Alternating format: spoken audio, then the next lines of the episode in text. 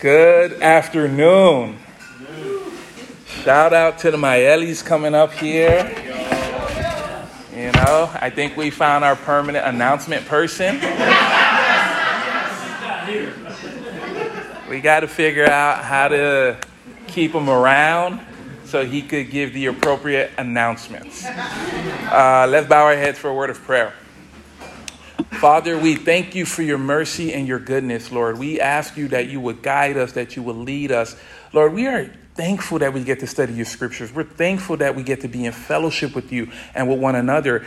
Lord, I'm asking that you would use our time as we study out Galatians, as we wrestle with the scriptures, that you would guide us as a people, that you would help us see ultimately where you are calling us and where we fit in your story. God, you are good.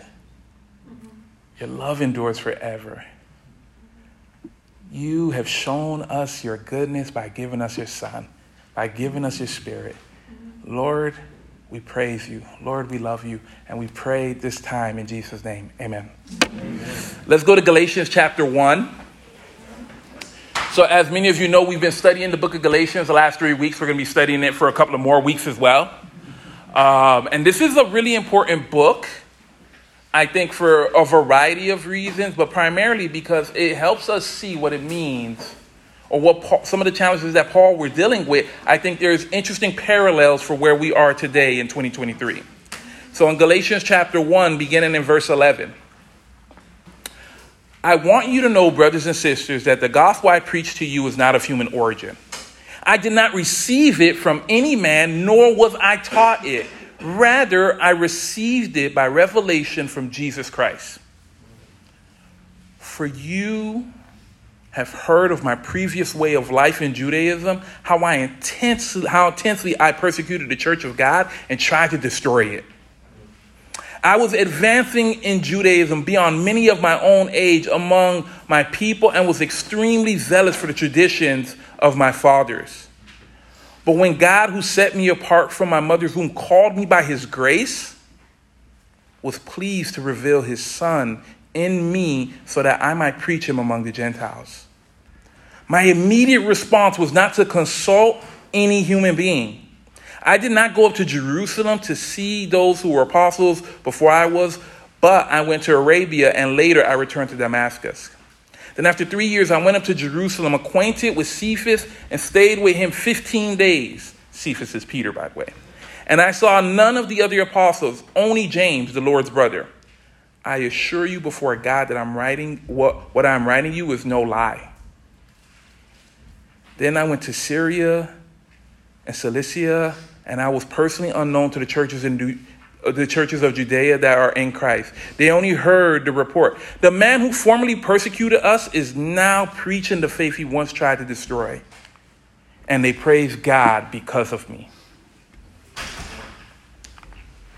You know, the gospel that Paul was talking about, he is sharing his story. He's trying to get to a point. So, what, what's the context of Paul's statement? As I mentioned before in the first lesson, there is Paul is writing this more than likely. Some people believe that it was like a month or two before we read Acts chapter 15, where you have the big council. So, Paul is trying to get this letter to the folks in, in Galatia first and foremost, then go to the big council to discuss what they've been discussing. And so, Paul says, I did not receive the gospel from any human being. Now, that phrase for us, we're like, of course, he got it from Jesus. We know it in the scriptures. But you know, one of the things in our present moment is people construct the gospel. People are creating forms of what they would call good news and package it in the name of Jesus. They give it to you in the name of Jesus. But what Paul was saying is, I got this message from Jesus. His, his, accusers are thinking, man, you see, the original 12 got it from Jesus. I don't know what happened in Damascus, but Paul threw off the doctrine and we can't trust what he's talking about. So we got to only trust the original 12. They know the truth and not Paul. And Paul's like, I got the gospel, the message of the Jewish Messiah who is king. I got that from Jesus himself. I wasn't taught it by one of the apostles. I did not receive this message secondhand. I got it from Jesus himself one of the most important components of Christianity that we all have to remember. It is a receive faith and it's not one we create. No one has the right to create Christianity. Jesus gave us the traditions. The apostles, through Jesus, gave us the traditions of what we call Christianity today. You know, one of the things, I, I was a campus minister for over a decade. Coming on campus with my book bag, not looking like a college student, but that was awesome. And without fail, without fail, every semester, at least three students, sometimes even more.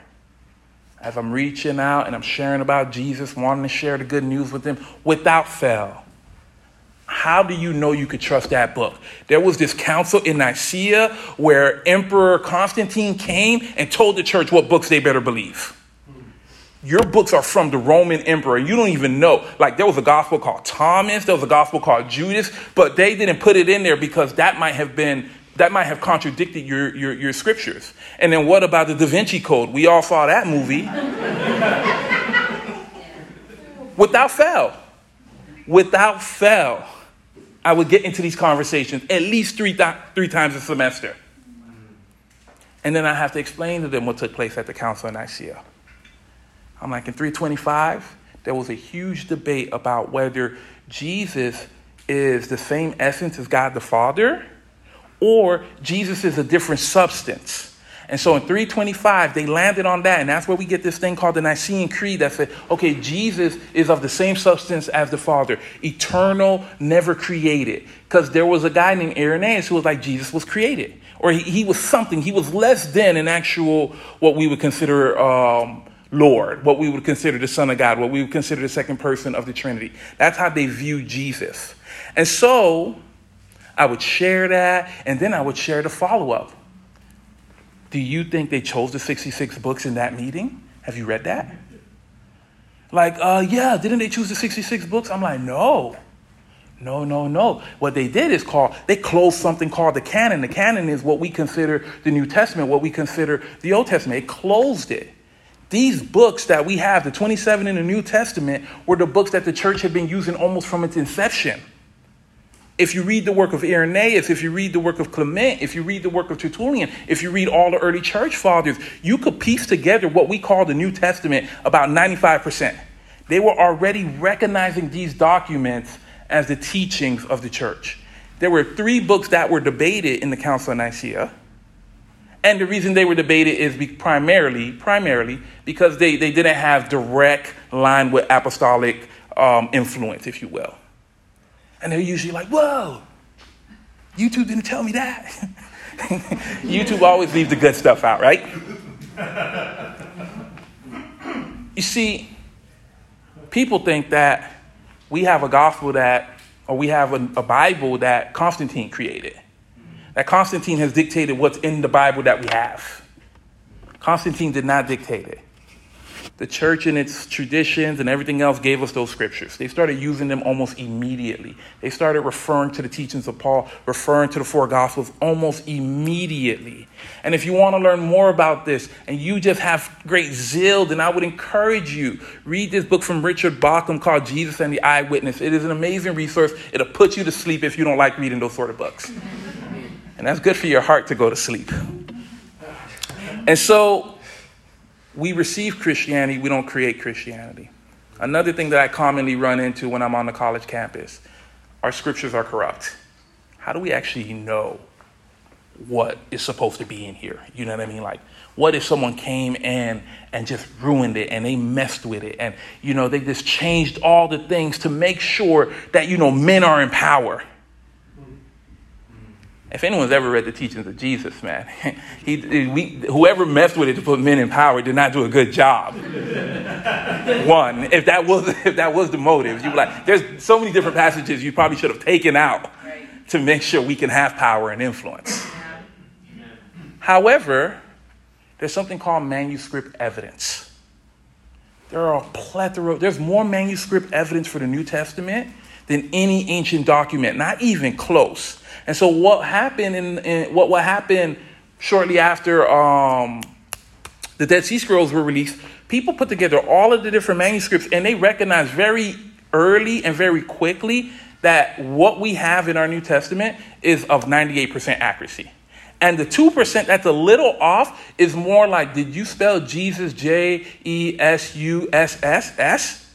Who's that? I never heard of this guy. Is he also Lord? You'd be like, the scribus was tired. He had, he had no coffee. He was just writing and he did a couple of S. Yeah, I, I, I think the larger context is, is still probably Jesus. But there was those sort of errors. So there's punctuation errors, there's spelling errors in some of the early manuscripts. But there's nothing that would deviate any important and even unimportant doctrines of the Christian faith. Amen. The Christianity we receive was not created. You know, Marx and Nietzsche, Karl Marx and Friedrich Nietzsche. Most of us in here have not read any of their work, and probably you only heard things you dislike or things you do like. Who knows? But Marx and Nietzsche, in particular, were big critics of the church. Karl Marx, not so much because he understood people wanted to have faith, he, they wanted to be close to God, but he like that keeps the oppressed oppressed.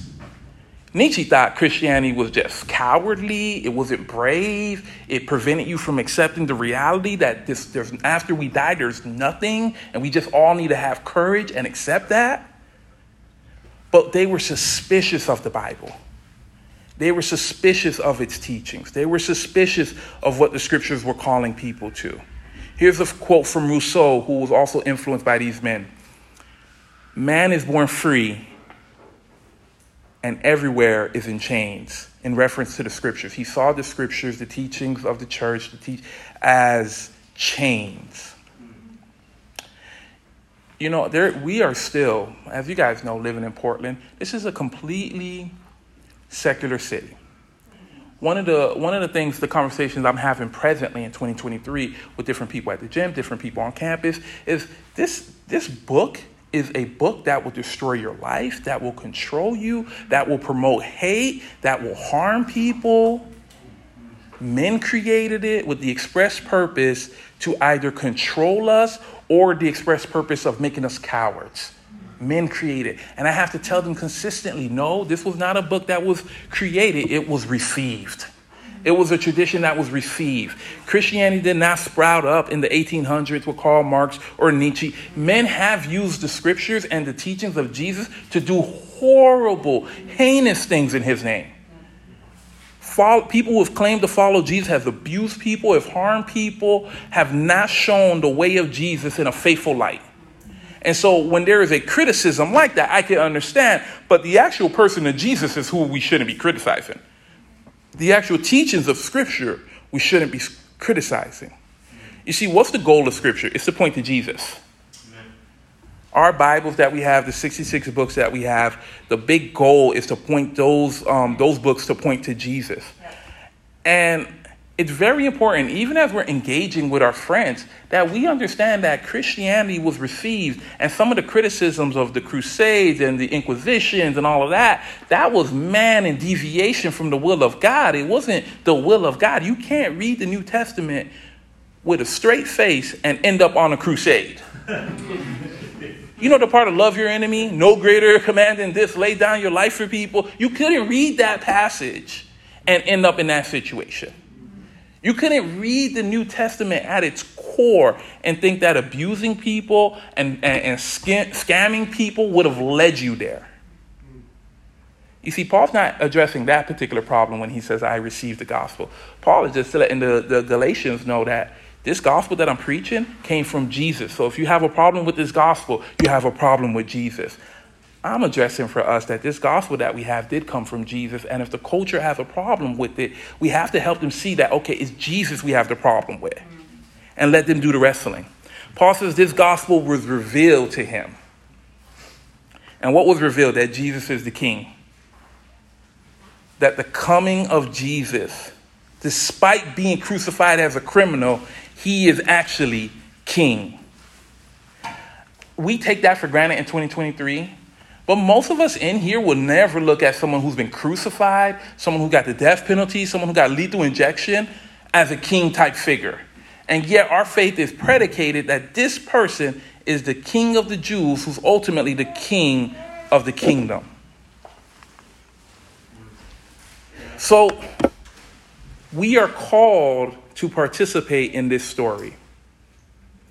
Paul says he was so fervent in his devotion to the God of Israel that he persecuted the church. So fervent in his devotion. Paul saw himself like Phineas. He saw himself like Elijah, just this warrior for God that I'm going to destroy these Christians who are deviating from the orthodoxy of the Jewish faith, from what it really means to follow the God of Israel. And then a dramatic shift happened in Paul's life. He had a, an encounter in Damascus with a person by the name of Jesus. And Paul was reoriented as a result of that. Let's go to Acts chapter 9, beginning in verse 1. You see, for Paul, that encounter changed his life. For those of us who grew up cultural Christians, sometimes it's easy to hear about the resurrection, to hear about Jesus um, confronting us, and just feel like, okay, after this, are we going to order pizza? You know, it's, it's, it's, that simple. Or like, man, so what's the score of the game? Like the resurrection transform and is transforming people all over the world.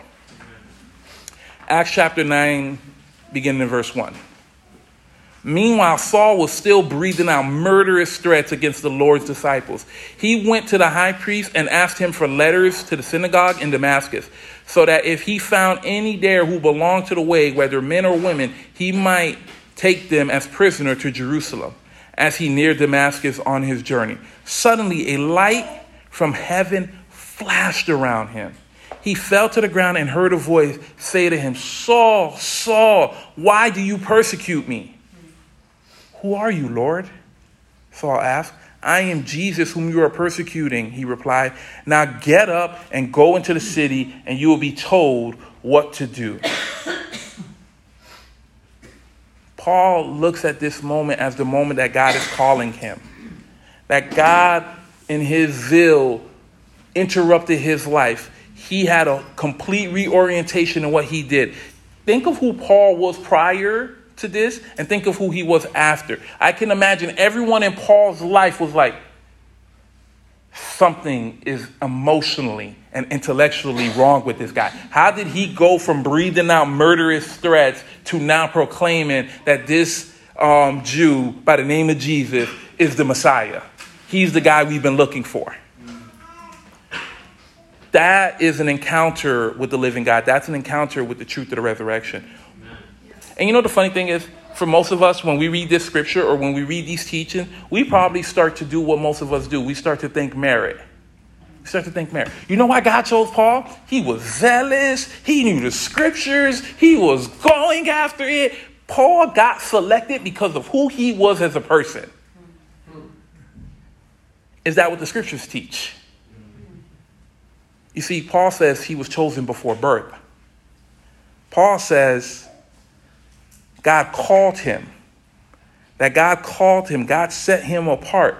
Actually, I would go as far as to say God set him apart in spite of his zeal, in spite of his learning. God set him apart. Let's go to Jeremiah chapter 1. Paul, Paul sees him and likens himself a little bit to Jeremiah with that phrase right there. Jeremiah chapter 1, verse 4. Jeremiah is a prophet um, who preached to the Israelites before they went into exile. He had a really tough job. You know, he had to preach to them.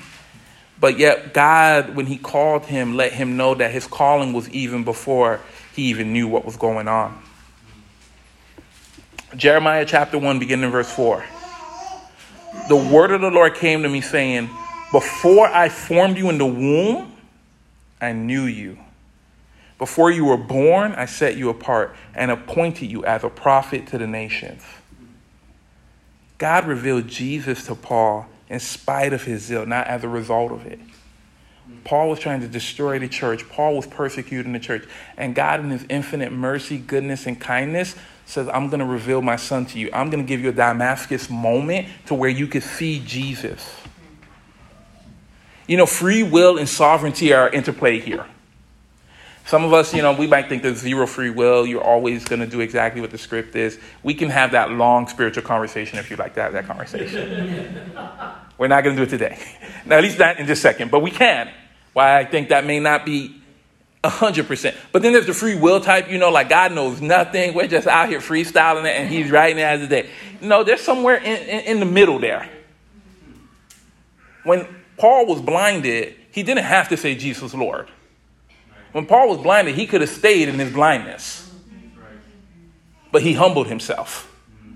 And God probably knew he would humble himself. And God probably went out of his way to connect with him. You see, God's calling of Paul is inseparably co joined with his experience of Jesus. Like what he saw in Jesus was what transformed him. Not his knowledge, not his zeal. He's like, this risen Messiah is the risen Messiah. This person has transformed me. Shout out to Brian. That's my youngest son. He, that was his way of saying amen. Uh, now, now Cole got competition. He's like, I want to do announcements too.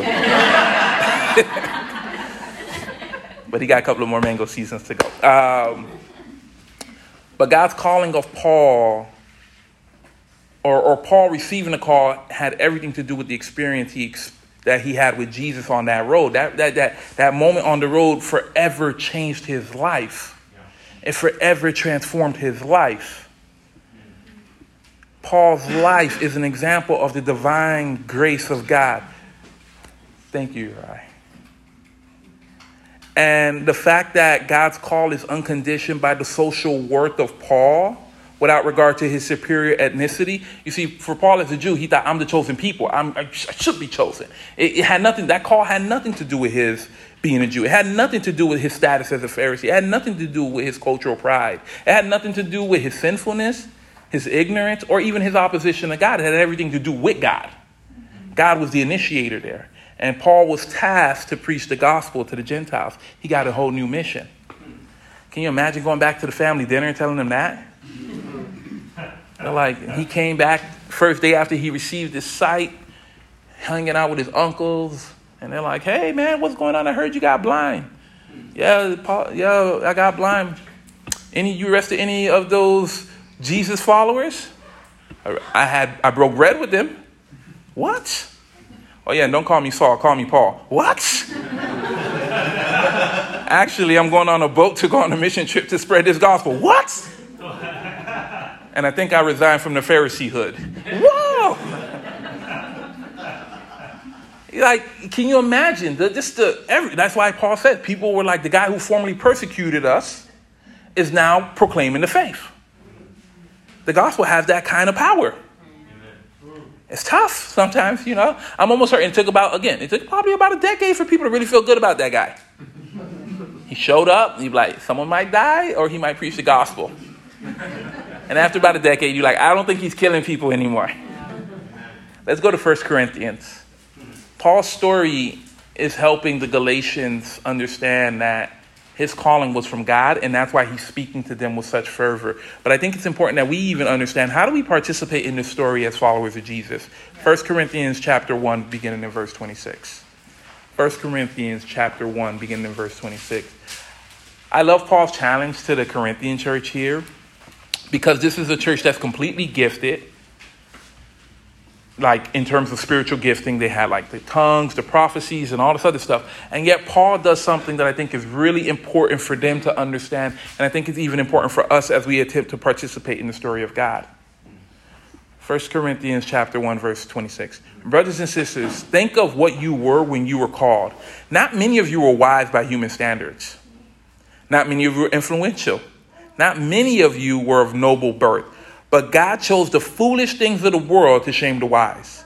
God chose the weak things of the world to shame the strong. God chose the lowly things of the world and the despised things and the things that are not to nullify the things that are, so that no one may boast before him. It is because of him that you are in Christ Jesus, who has become for us wisdom from God. That is our righteousness, holiness, and redemption. Therefore, as it is written, let the one who boasts boast in the Lord. Let's go to Second Corinthians chapter 4. 2 Corinthians chapter 4, beginning in verse 7. But we have this treasure in jars of clay to show that all to show that this all surpassing power is from God and not from us. We are hard pressed on every side, but not crushed, perplexed, but not in despair, persecuted, but not abandoned, struck down, but not destroyed. We always carry around in our bodies the death of Jesus, so that the life of Jesus may also be revealed in our body. For we who are alive are always being given over to death for Jesus' sake, so that the life so that his life may also be revealed in your mortal body. So then, death is at work in us, but life is at work in you. Paul says in 1 Corinthians to the Corinthians here, none of you were really that, you weren't that special. Now I know we, we live in a generation, you're one of two people, right? I have found in my life there's one or two people that we interact with. Someone who believes that they were made in the image of God, so they think very highly of themselves, they feel good about themselves, and someone who is like, from dust I came and from dust I will return. right? This is the person who's always down on themselves. They never think they're. We are called to be somewhere in a healthy median there. Both of those realities are true. Both of those realities are true. And God wants us to participate in His story, but a huge part of that participation is to understand that our boast is the Lord. Paul did all the incredible things he did, and if he stood right next to me, he would be like, Not I, but the grace of God working in me.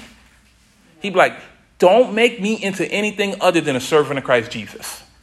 I am just simply a servant of Christ Jesus. I fought hard to be faithful to the one who was faithful to me. See, Paul didn't think too highly of himself.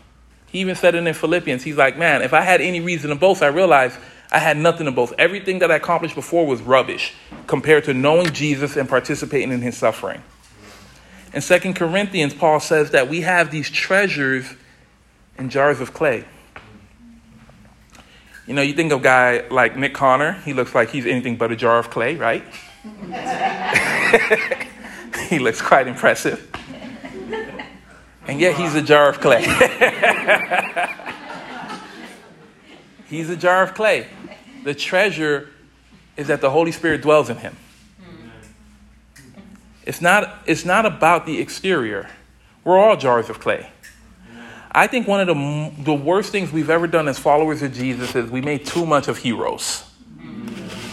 We made way too much of heroes. We're like, man, Billy Graham transformed the world. Oh, we need a Billy Graham here if we had one of those guys. And God's Spirit is like, I dwell in all of them. I dwell in all of you. Now, we're not all called to that particular ministry and that particular work, but sometimes we just think, like, man, I'm one of the people in the background. I'm nobody. We need superheroes to do the work of the Lord. And God is like, I take unschooled, ordinary people any day of the week to bring my kingdom. Amen. The calling of the 12, none of those guys were impressive.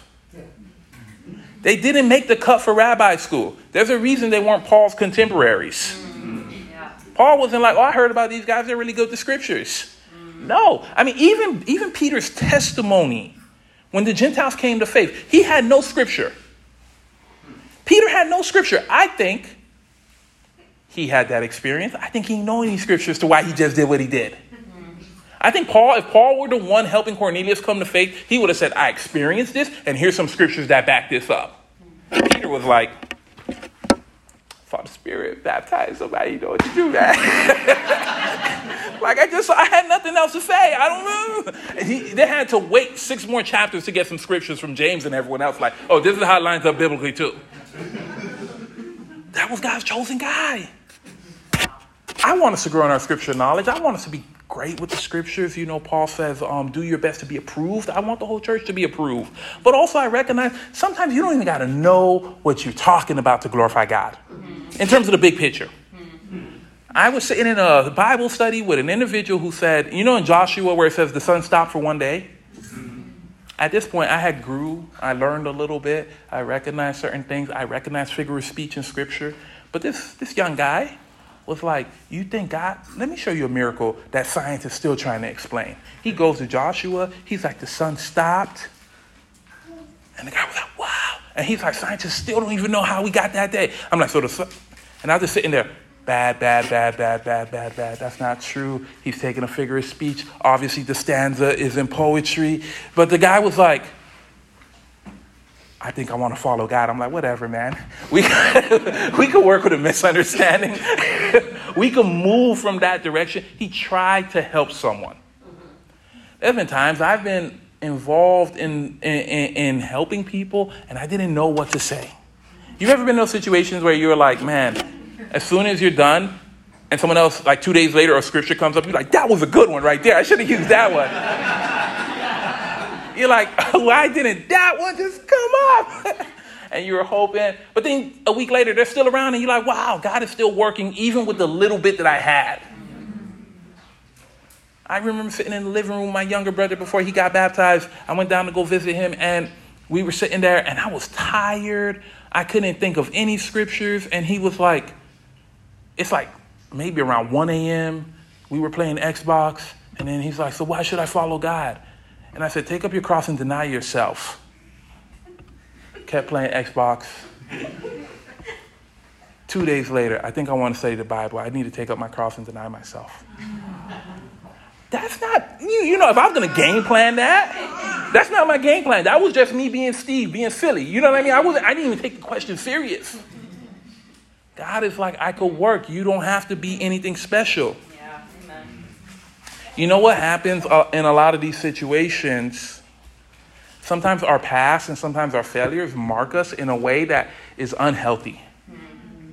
You know, maybe you've tried to help someone become a Christian in the past and it didn't work out, so you feel like, I guess that's not what I'm supposed to do. Anyone who's effective at helping anyone in anything, recognize how often you have to do it. Yeah.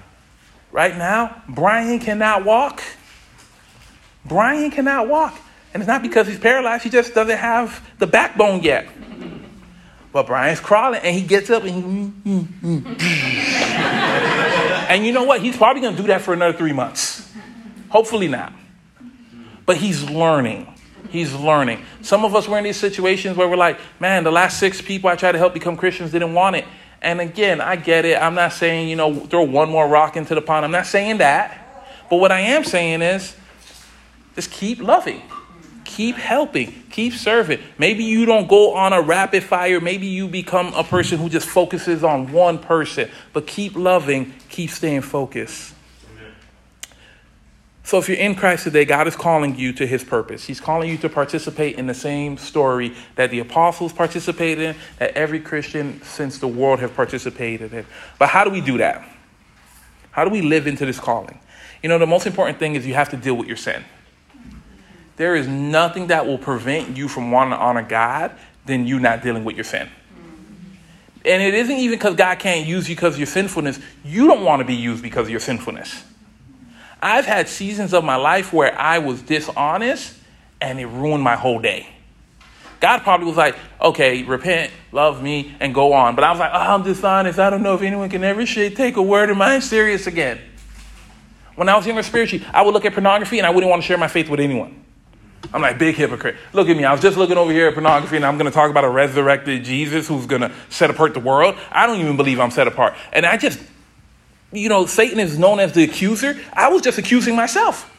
In that regard, I was being my own Satan, just accusing myself. And so sometimes we have rebellion in our heart and we can hear the voice of the enemy louder than we can hear the voice of God. And so I want to encourage us let's deal with the sin. How do you deal with it? Get open. We're going to have a night of confession on the 28th. Confess before then, but on the 28th, let's get together and let's confess. Let's bring it before God and ask God that He would crucify it in His name.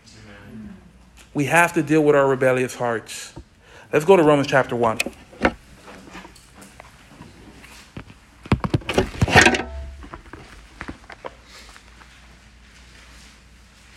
See, Paul saw and understood his story really well, and I want us to understand that we could participate in this story as well. Romans chapter 1, beginning in verse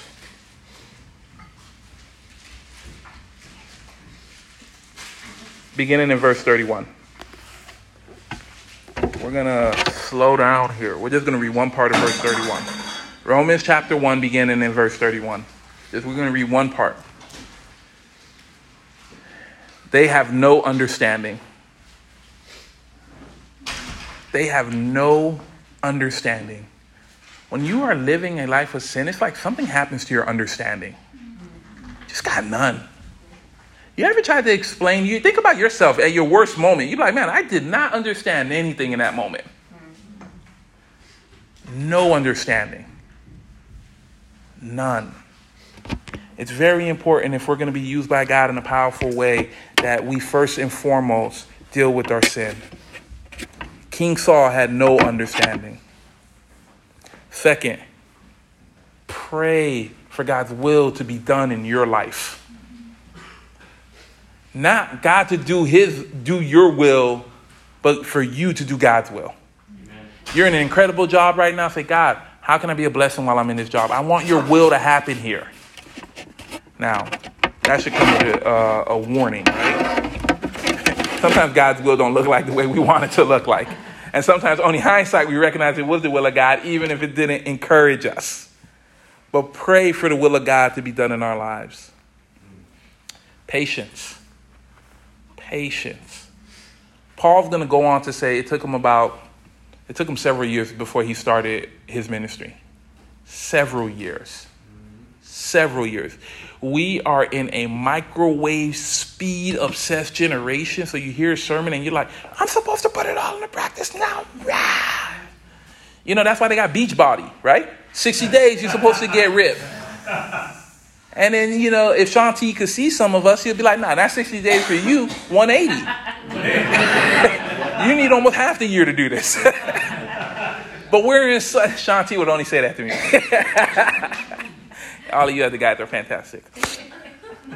But we're in such a, I was on YouTube and they were like, learn Hebrew in, in two weeks. that, that was the little thing, two weeks, you'll learn it. I'm like, wow. And then they were like, learn how to fix an engine in three hours. I'm like, man, people go to school for this. If I could learn in three hours, wow. Now, maybe they're an excellent YouTube teacher, and the, the, people who are paying people are part of the fallen economy, demons and principalities, and all that stuff. But what I'm saying is sometimes we want to be who God is calling us to be, and we don't recognize that that, that takes patience. You know, someone like Fred had preached, let's pray for an hour. Sometimes we need to start 10 minutes and start working toward the hour. Because Jesus' challenge was, could you not even stay up for an hour? Like, Lord, I couldn't. He's like, all right, let's start moving in that direction. Let's start today. Let me start and pray for five minutes. Next week, I'm gonna go hardcore and I'm gonna go 12. You're like, whoa, 12 minutes. And you just keep moving. Or, like, God, you know what? I don't wanna be one of those people who think, let me be sexually pure for a whole year. Let me be sexually pure for today. And let me build on that. Let me build on that. Let me build on that. God wants to use us in our situation, but sometimes we think if it doesn't happen in two weeks or one week or one day, God doesn't have a word for us. Where He's like, just be patient. Everyone in the Bible has their patient moments. What was Abraham doing before 75? Worshiping idols? Being out in the woods? And then he heard the promise, and that didn't happen until he was 100. King David, anointed as a teenager, spent a good portion of his late teens, early adulthood hiding from King Saul in the cave. Jesus, we got him fired up in the temple as a young boy with Luke and then vanish. And he shows back up, he gets baptized by John, and he's cranking again. But there was a season of hiddenness. And if we're going to be called by God, we just have to be patient. He's working on us. And in the midst of that patience, we have to embrace long suffering. Nobody God has used, will use, will not embrace some degree of suffering. Suffering is a part of the plan. It's super discouraging. I wish I could put sugar on this. Suffering is a part of the plan. Romans 5, perseverance produces hope. But right before he says that, suffering Suffering, it produces something in us. You might have a dream and a desire to honor God, and you might be real fervent about it, and opposition and obstacles may come, and you have to stay steadfast.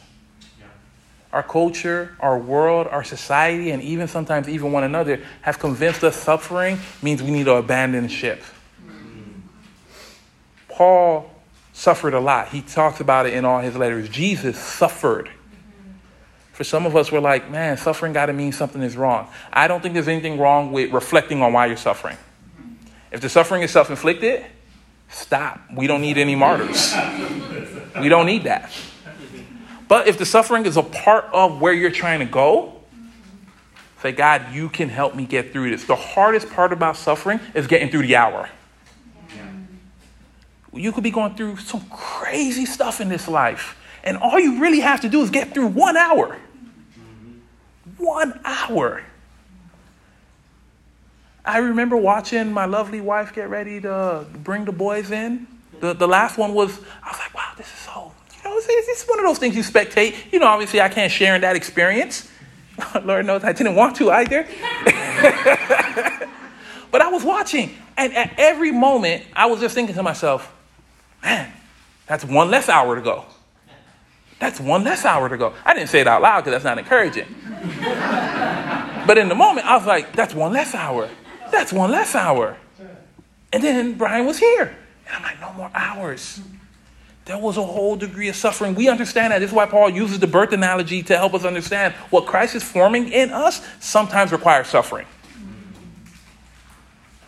And again, if we're going to be participate in the story of God, we have to be able to be okay with a degree of suffering. What would suffering look like for some of you?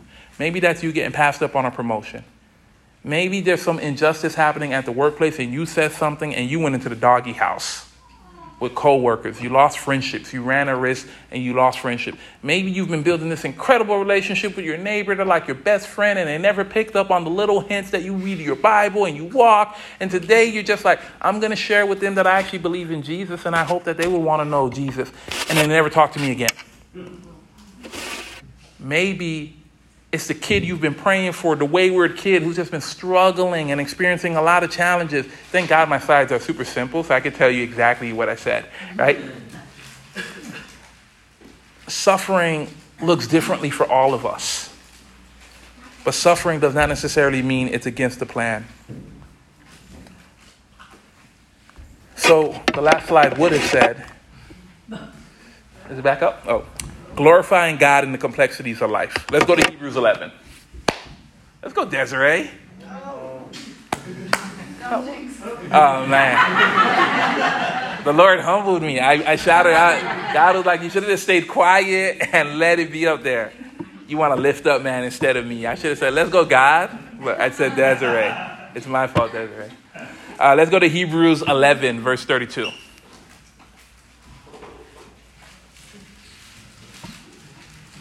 Hebrews 11, verse 32. And what more shall I say? I do not have time to talk about Gideon, Barak, Samson, Jephthah, and about David and Samuel and the prophets who through faith conquered kingdoms, administered justice, gained what was promised, who shut the mouths of the lion, quenched the fury of the flames, and escaped the edge of the sword, whose weakness was turned to strength, who became powerful in battle and routed foreign armies. Women received back their dead raised to life again. There were others who were tortured, refusing to be released so that they might gain an even better resurrection. Some faced jeers and flogging and even chains and imprisonment. They were put to death by stoning. They were sawed in two. They were killed by the sword. They went about in sheepskin, goatskin, destituted, persecuted, and mistreated. The world was not worthy of them. They wandered in deserts and mountains, living in caves and in holes in the ground. All these were commended for their faith. Yet none of them received what had been promised, since God had planned something better for us, so that only together with us would they be made perfect. You know, a lot of times when we set out to do incredible things for God, complexities happen. Complexities happen. The second half of um, this list right here talks about people were jeered, they were flogged, they were chained, they were in prison, they were put to death, they were stoned, they were sawed in two, they were killed by the shore, they went about in sheepskin, goatskin, destituted, persecuted, mistreated. I think to the looking world, they probably would have looked at those guys and been like, they're failures. When we think about the ministry of Jeremiah, he sort of failed. He sort of succeeded. He did exactly what God wanted, but he wasn't like Jonah. Jonah got the whole town to repent, man. Isn't that fired up? And it was like the weakest sermon in the world, but it worked. Jonah just cranked that thing out. Five words, I think it was, seven words. It was amazing. And Jonah sitting there, like, I'm almost certain in the day of new creation, Jonah's gonna be sitting there, and Jeremiah's gonna be like, I, you, I wrote 52 chapters. 52. no one listened to me. And Jonah was like, I ran. but I came back and said, You're to perish. I didn't even tell them they could change. Both had to take sermon classes, right? but the point is, we're to go through stuff. We're to go through stuff. You might have led a Bible talk in the past. You might have led a community group Bible talk, a community group, a campus, something, and you feel like, man, that didn't work out. That didn't work out. Or you might have had a bad interaction with someone and you're like, that didn't work out. You might just go online today and like someone's photo and then someone else sees you liking it and they're going to start attacking you and inboxing you. There, there could be a host of things that can happen and we still got to glorify God in the complexities of life. You might be a father of two young children just feeling like, when can I even pray? When can I pray? When can I just enjoy life? When can I just not have someone touch me as soon as I walk in the house? Like I want zero touching. And then turn around and, and, and, and be called to serve God's people when you feel like I need to be served. Someone needs to give to me the complexities of life. You may be in a season where you're like, man, you know, I even stopped praying about getting married, man. Like, oh, I've been wanting that. I've been yearning for that. And you feel like I can't serve God because I'm so resentful and I'm so bitter because I've not been married. And we hear that. We hear that and we pray that if your desire is still to find a loved one, that you would find one. And yet, even in the complexity of life, can we glorify God? Can we not lose sight of God and His goodness and how He's been consistently good? Maybe we're in a season right now where we just feel like, man, my number one goal is to sit in the background. I'm just, my, my internal life is a mess. I can't stand my husband. I can't stand the food options in this city. I can't stand the traffic. If you got traffic issues with this traffic, you're in sin. There's no traffic here. Your heart is just hard, man. You're, you're stone, there's a petrol in your heart. But even if we sympathize with you, but can you glorify God in that complexity? The worst advice you can ever hear from anyone is like, okay, life is really complicated. You don't need to focus on glorifying God. Mm-hmm. It definitely might need to change, for sure. Like right now with the two young boys, if you're like, Steve, let's do an all night prayer night. No way, Jose. As soon as it's over, you think the boys are gonna be like, oh, dad's been up since all day. It's 7, 8, 645, I mean 545 when Steven gets up, he's like, Dad, Dad, Dad. I'm like, but it's been all night, been praying all night. Why you still wanna play? He's gonna wanna play. And I'm gonna look over at Jules and she's gonna be KO'd, knocked out. And I'm gonna have to give. So now I have to have better boundaries. I ain't gonna do the all night prayer. I might pop in. If we do like a popcorn situation, I'll be like, pray, da, da, da, da, hang up. But a huge part of honoring God in this season is honoring Him in the complexities. Complexities are obstacles to be overcome by the mercy and grace of God through the Holy Spirit. Do not look at complexities as something you throw your hands up in. If you have a desire from the Holy Spirit to honor Him, then move in that direction. It says they were all commended for their faith. This idea of faith, many scholars believe, is um, connected to what we would consider allegiance. They all were trusting God in the worst situations. Sometimes life isn't ideal, but what Jesus requires is our faithfulness and submission to Him in the midst of these trials. We're going to pray for communion. And um, before we pray for communion, we'll take a moment to reflect and then we'll pray for communion.